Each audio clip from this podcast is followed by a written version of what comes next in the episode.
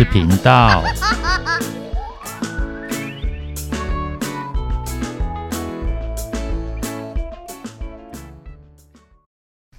欢迎收听《不想说故事》，鸡小妹与神秘海洋第三十三集。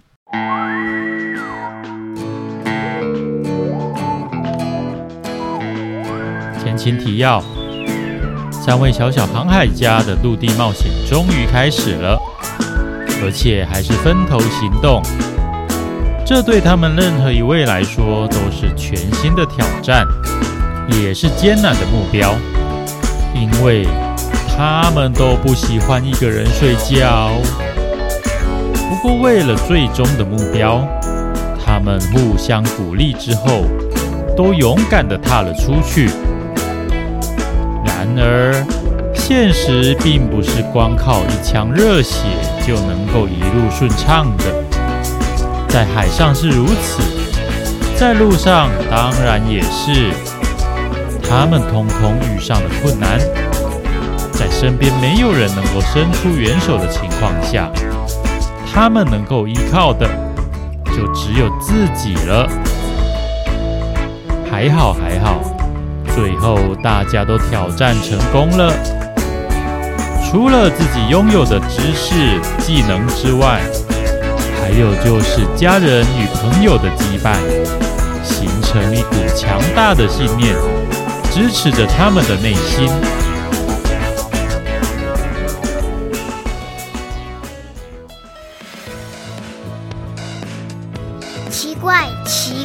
真奇怪，不是说第三天才会起大雾？怎么现在就变得那么浓了？继续上路的三人，通通都注意到岛上的异常情况。应该是三天后才会起大雾，但是现在他们面前的雾气却已经变得异常浓密。根本像是有人恶作剧在旁边喷雾，但是头都洗一半了，惊讶归惊讶，担忧归担忧，硬着头皮还是得继续前进。其中就属小猴子一直在树枝间跳荡前进最危险，鸡小妹还好，慢慢走。只要看清楚地面，别让自己被绊倒或者踩进坑洞里，就还算安全。至于小鳄鱼呢？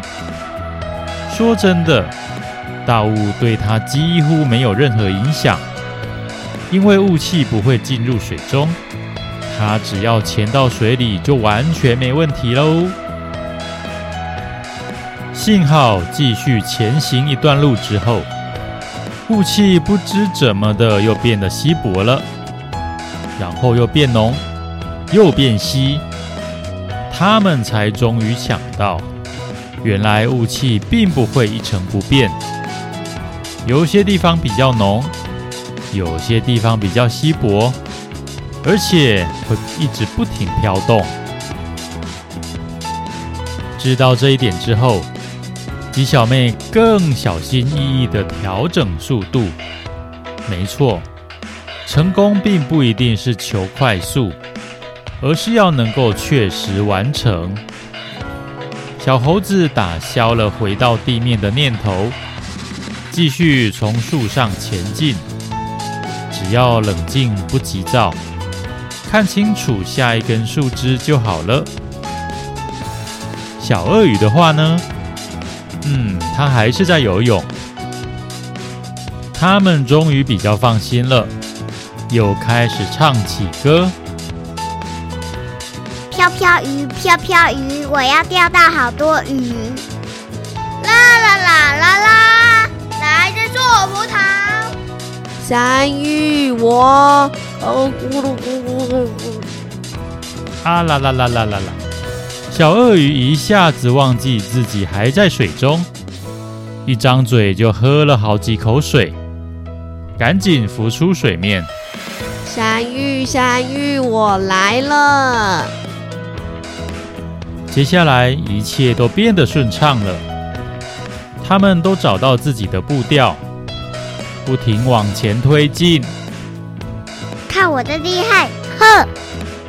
鸡小妹奋力跳过一条山沟，那虽然没有很宽，不过有点深，不小心掉下去一定会受伤，而且得花上不少时间才爬得出来。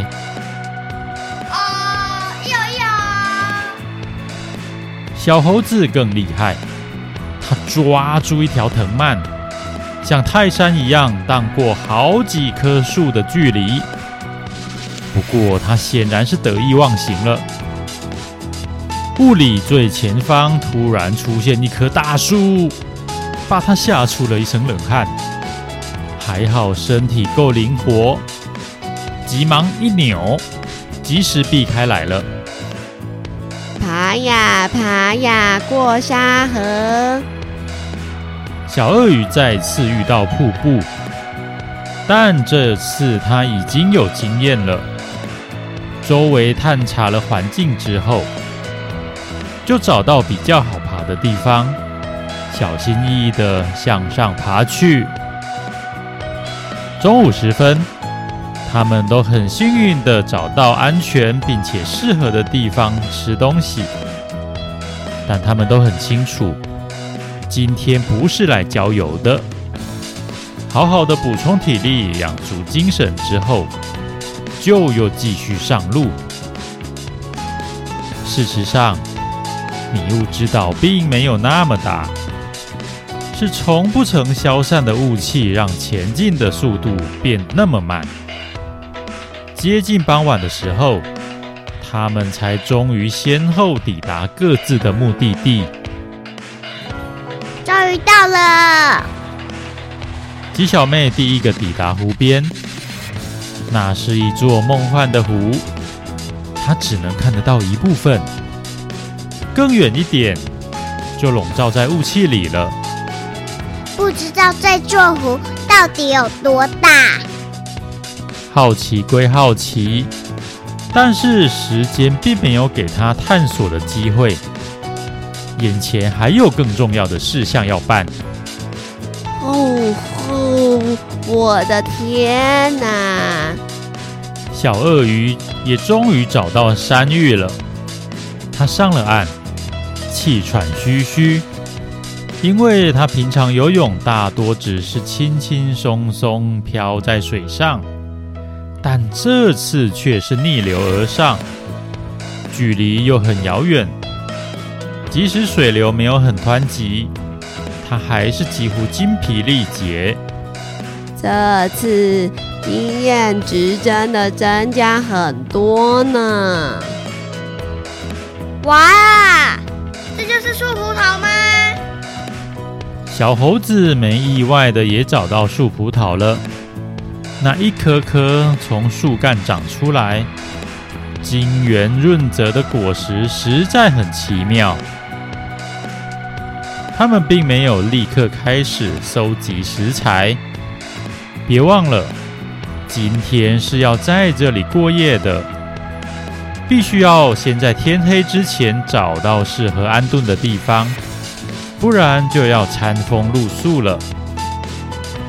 这会儿，鸡小妹就不太顺利了，湖边到处都湿哒哒的。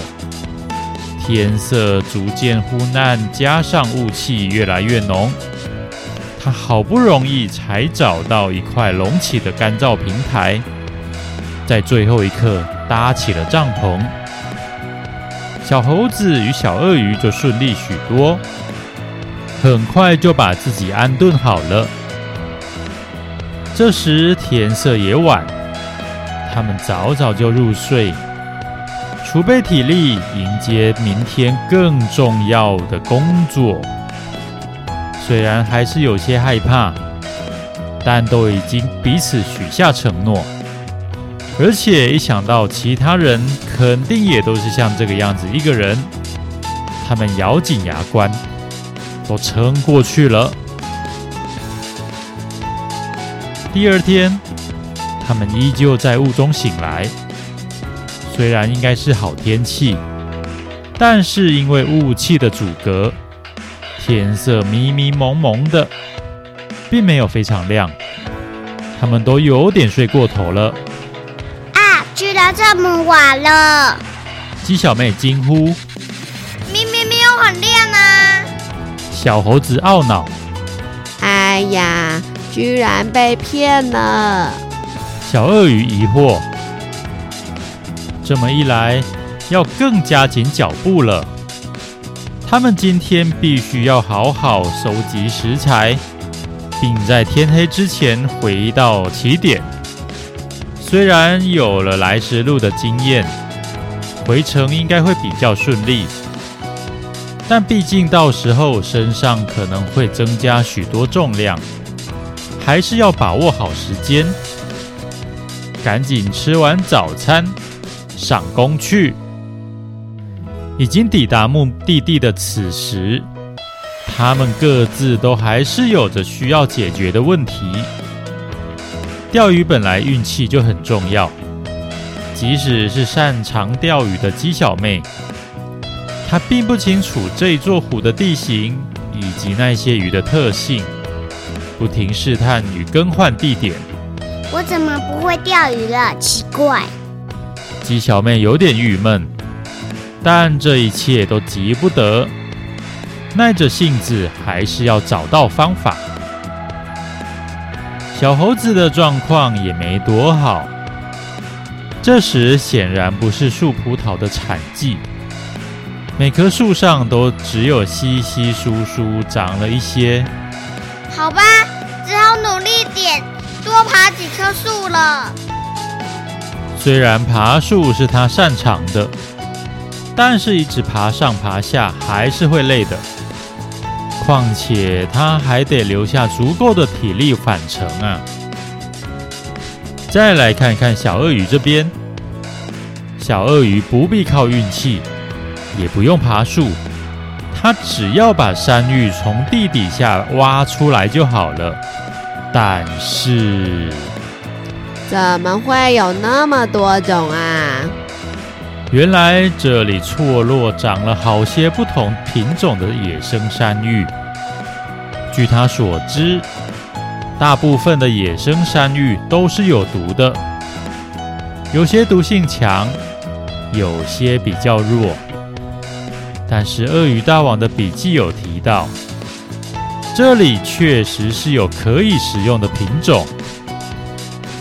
那就得靠小鳄鱼的知识来辨识跟弥补了。若是摘错了，到时身在海上的他们可能会求助无门呢。好吧，我得加油了。他们都不清楚彼此的状况，但即使知道了也没用。不如就全心全意投入各自的任务之中吧。充实忙碌的一天总是过得很快，不知不觉，太阳已经越来越靠近西边的海平线了。咦，我第一个回来的吗？回程应该就属小鳄鱼最顺利也最简单了。既然逆流而上都挺得过，顺流而下理当会更轻松。不一会儿之后，拖着牛布的小猴子终于也出现了，他也是收获满满，看样子真的爬了不少树呢。嗨，小鳄鱼，你居然这么快！小猴子小心翼翼地放下背包，立刻就躺平了。对呀，我有环境优势。无论如何，你做得太棒了。你也是哦。他们休憩了一会儿，体力稍微恢复了，就生起火来继续等待。但是随着太阳越来越低，鸡小妹却都还没有出现。奇怪。他怎么那么慢？希望没出什么事。哎，我们要不要去找他？这我也不知道。在夜里行动很危险，尤其是在陌生的环境里，他们都有些犹豫。都说好失败也没关系，他应该会回来的。我们再等一下好了，说不定他也快到了。希望如此。如果他真的没有钓到鱼也没关系。但是他们等呀等，等呀等，太阳真的下山了，鸡小妹依旧没有出现。